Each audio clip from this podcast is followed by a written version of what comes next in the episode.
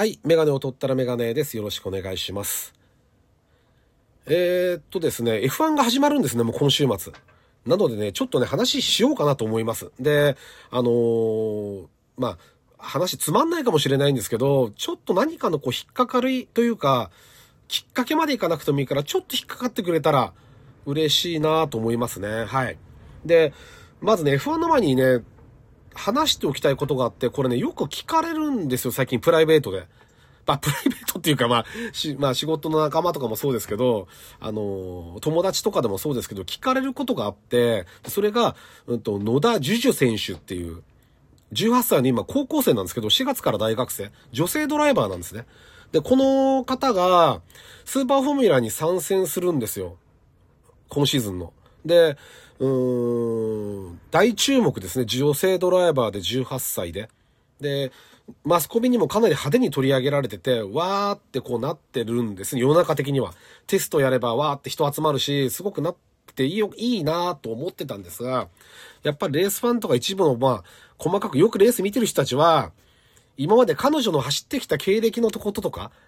あとお父さんとの関係、お父さん元レーシングドライバーで F1 にも3レース乗った人なんですけど、あの、まあ、ヨーロッパ志向の人で、まあ、結構気の強い強気な発言とかで日本のレース帰ってきてから、あんまりちょね、ちょっといろいろあった人なんですよ。実力はあったけど、で、うんと、その方の意思が結構反映されてるんじゃないかっていう彼女の意思決定に。でもそれはまあ、そりゃそうかなとも思うんですよ。まだ18歳ですからね。で、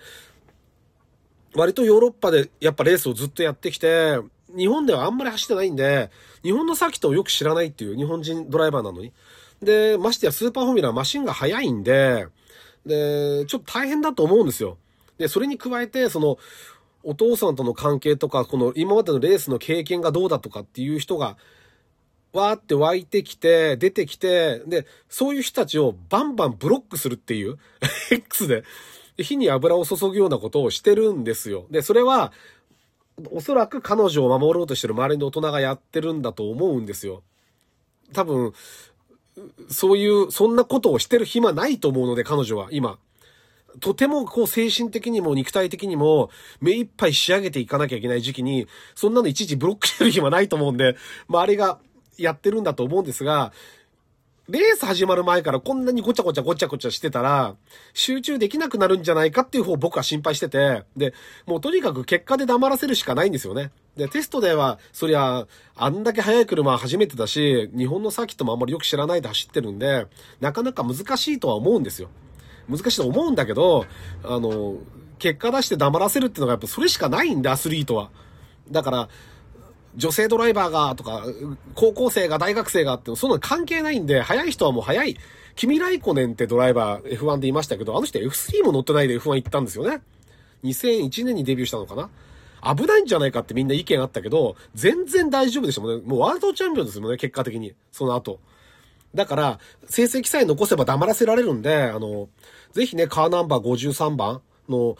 野田樹樹選手、ね、みんなで応援できたらいいなと思いますよね。僕はシンプルにそれでいいんじゃないかなと思うんですよ。その周りのこととかマネジメントとかよりもやっぱ走ってる姿を見て応援するっていうのがやっぱりね、モータースポーツの一番今はもう情報が多い社会なんでいろんな余計な話が入ってきちゃうんだけど、単純にテレビで見たっていいし、現地行ったっていいから、レースを楽しんでみて応援するのが一番いいんじゃないかって。だから結果で黙らせてほしいなって、すごく思いますね。はい。というわけで、と、第141回ですね。ラジオにメガネ始めたいと思います。よろしくお願いします。はい。でですね、えっと、F1 なんですけど、今回、今シーズンに関してドライバー全然動きないんですよ。で、話すことといえば、あの、ルイス・ハミルトン、メルセデスのハミルトンが、えー、7回のワールドチャンピオンですか取ったチャンピオンは、今シーズンはメルセデスで走る。来シーズンも走る予定だったんだけど、その予定をちょっと契約を切って、来シーズンからフェラーリに行くって発表しましたよね。で、来シーズンからフェラーリに行くんで、今シーズンはメルセデスで走るわけですよ。そこでその彼のモチベーションがどう保てるのかなっていうこと。と、あと、フェラーリのサインツが、こう、自分を押し出される形なんで、次の、まあ、キャリアのことも含めて、どういうふうに、あの、今シーズン頑張るんだろうなっていうところが、やっぱり一つ注目ですよね。ハミルトンもね、あの、速いマシンに乗せてチャ、チャンピオン、タイトルアスにすれば、チームをバックアップしてくれると思うけど、やっぱり難しいですよね。出るの分かってるドライバーに、最新のこう、パーツをどんどんどんどん与えるかどうかっていうのは難しいんじゃないかなとも思うし。だからこのモチベーションを保って、まあ、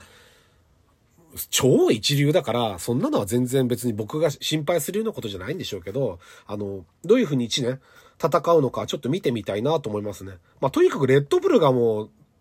2021、22、23ずっとチャンピオン取ってフェルスタッペンがとんでもなく早いんで、あの、で、今年しかも超革新的な車入れてるんですよ。だから、あの車がどれぐらい走るのかも興味があるし、あの、レッドブル、打倒レッドブルですよね、今ね。どうなるんだろうなっていうレースの展開に関しては。で、うっと、あとね、一つがね、角田選手、日本人なんですけど、角田選手のチーム、名前変わりましたよね。あの、アルファタウリからビザキャッシュアップ RB。なんか名前が早そうじゃないんですけど、多分レーシングブルーズとかって呼ばれるチームになるんじゃないかなと思うんですけど、まあここも、あのー、レッドブルーの要はセカンドチームみたいな感じですよね。そういうふうにちゃんと言ってることか知らないですけど、だから、あの、エンジンも、エンジンとかパワーユニット、ホンダの RBPT、レッドブルパワートレインズっていう、あの、まあ、中身は完全にホンダ製なんで、一応21年に撤退したことになってるけど、そのままずっと名前はホンダレッドブルパワートレインズになってるけど、あの、供給してるんで。で、2026年からまたホンダ復帰して、ずっとやってるんですけど、今やめてることになってるから、26年から復帰してアストンマーティンと組むって言ってるんで、その辺のこの、今ごたごたごたごたなんかちょっと言ってるんですよ。あの、レッドブルパワートレインズがフォードと組む、組んで新しいエンジンを26年からって言ってるんだけど、それがどうなるのかとかっていう話も出てるので、あの、ちょっとわかんないですけど、それによっては角田選手がどう動くのかっていうのも、あの、関係してくると思うんで、その辺の、あの、動向も注目ですね。まあ、僕はホンダファンだから当然レッドブルと、うん、えー、っと、このビザ、キャッシュアップ、RB も応援しますけど、角田選手も応援するし、その辺を軸に見ていきたいなと思ってます。あ、まあ、あと、ホンダがの予定のアストンマーティンもそうですよね。ここもチームをやっぱり今から速い車バンバン作ってもらって、ホンダが乗った時に、あの、大活躍してもらいたいなと思ってるんで、そこも注目です。で、えー、っとね、もう一つね、あのハースって F1 チームがあるんですけど、そこのチーム代表が日本人になったんですよ。今シーズンから。これがね、またね、48歳っていう、あのこ、76年1月生まれの人なんで、僕と同学年なんですよね。この差ですよね。人生。この差、すげえなと思いますけど、小松さんっていう方です。で、小松さんがこれからこのチームのトップ。まあ、えっとね、ルノーとかにいた人ですね。ロータスとかにいた人だと思うんですけど、あと BAR にもいたのかなで、今、こう、ハースに来てチーム代表、トップですよね。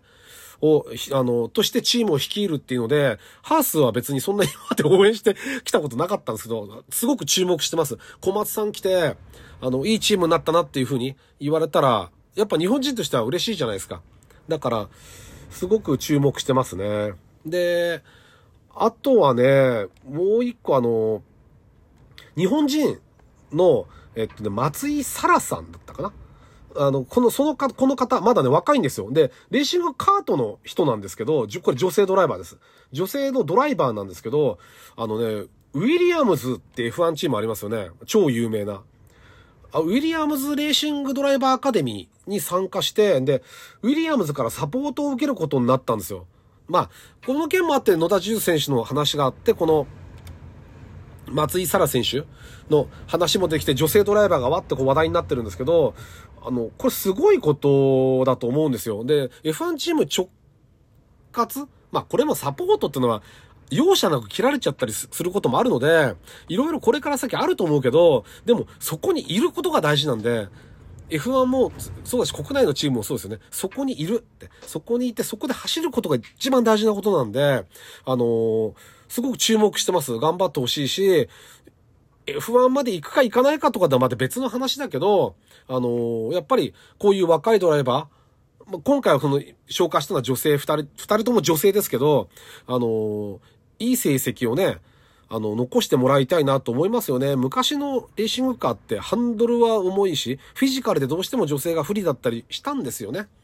あの、だけど、今のマシンはそういうところが少しずつこう差がなくなってきて、あの、体力勝負じゃなくてもっとこう細かい、あの、例えばハンドルなんか見てもらえばわかると思うんですけど、山ほどボタンついてて、すごい難しい操作を、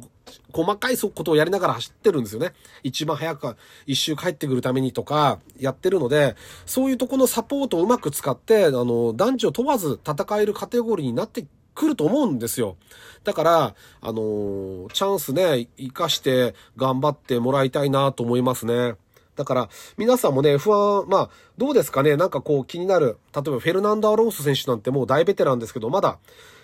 トップクラスの実力を発揮しながら走ってますから、ストマーティンで今年も走るんですけど、ホンダとちょっと色々あったりしましたけど、